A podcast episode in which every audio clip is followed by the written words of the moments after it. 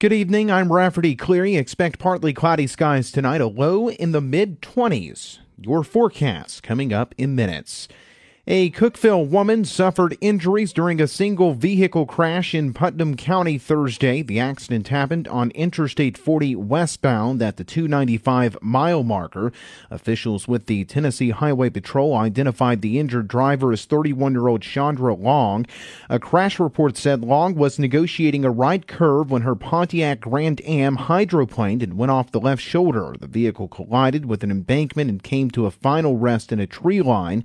State troopers did not issue any charges or citations following the crash. The report said Long was wearing a seatbelt when the accident occurred. The Clay County Anti Drug Coalition received $125,000 from the federal government earlier this week.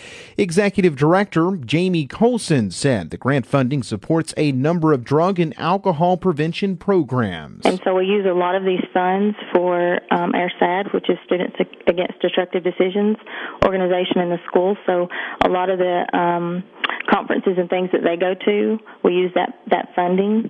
So it really would have hurt us if we hadn't have gotten it again this year. The Drug Free Communities Support Program funding comes from the White House Office of National Drug Control Policy. A total of 12 anti-drug coalitions in the state received the funding from the grant program, including the Power of Putnam Anti-Drug Coalition. A vacant suite in Monterey's Kate Gill building might see some improvements soon. Mayor Bill Wiggins said the Building and Grounds Committee will discuss the project during a meeting Monday night. There's some water damage. Got to replace the carpet and do a little work in the restroom. So we want to get that up to where it'd be fit for presentation to a prospective tenant. It's space that needs to be utilized. Monterey owns the Kate Gill building and currently leases two suites to a physician and a dentist. Wiggins said improvements to the vacant suite would allow for an additional tenant to operate out of the building. Knoxville based Smart Financial Incorporated has agreed to buy Progressive Financial Group. The $41.4 million acquisition will move Smart Financial into Middle Tennessee.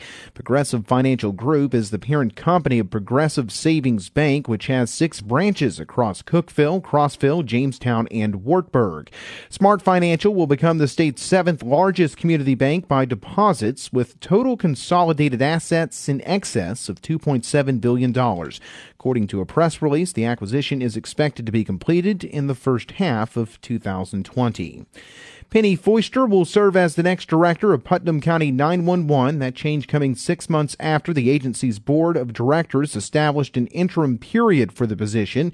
Foster replaces Mike Thompson. He requested to take a step back from that position earlier this year, citing personal reasons.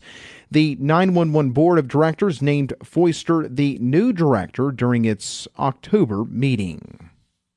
The Cumberland County Sheriff's Office investigating after someone stole sinks, cabinets, light fixtures, and all electrical wiring from a vacant trailer earlier this month. That incident happened on Raccoon Drive in the Windridge subdivision.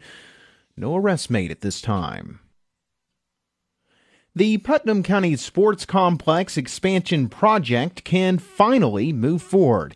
County Mayor Randy Porter said the Tennessee Department of Environment and Conservation has signed off on environmental studies and other documents related to that project. Got notification that the contract with the state is being issued and being sent to me for my signatures, and as soon as that happens and I sign it and the state folks sign it, then we can start uh, working on the project and, and moving it forward and, and being able to expend the funds. So I apologize for it taking so long, but it's not been on our end. It's uh, just a long process when you go through the TDEC grant process. The county received the $333,500 local parks and recreation fund grant in August of 2018.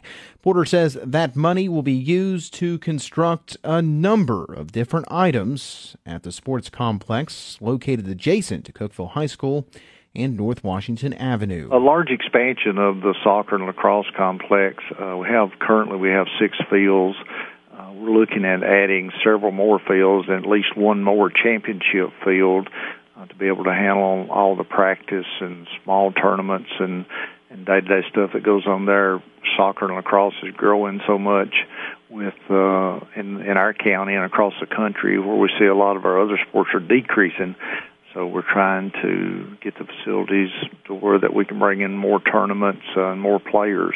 Uh, there'll be a large parking lot, a new entrance created off of North Washington that makes it easy access for folks to get into, and the design phase and bidding process for the expansion will take place after Porter signs the contract document. He said the Putnam County Parks and Recreation Department will conduct a lot of the manual labor for the project. We're going to do a lot of the work ourselves. The grant allows us to do in-kind work, so our Parks and Re- Recreation Department under John Ross Albertson is is planning on doing a lot of the um, manual labor that's involved in it. So uh, our, our problem issue is going to be now is we're going into winter and and so uh, how much can we get done in, in the wintertime? So we have to wait as far as the actual dirt work and everything unless we have a real mild winter until spring. The entire project will cost an estimated $650,000 the grant will cover $333,500 of that amount with the county providing a 50% match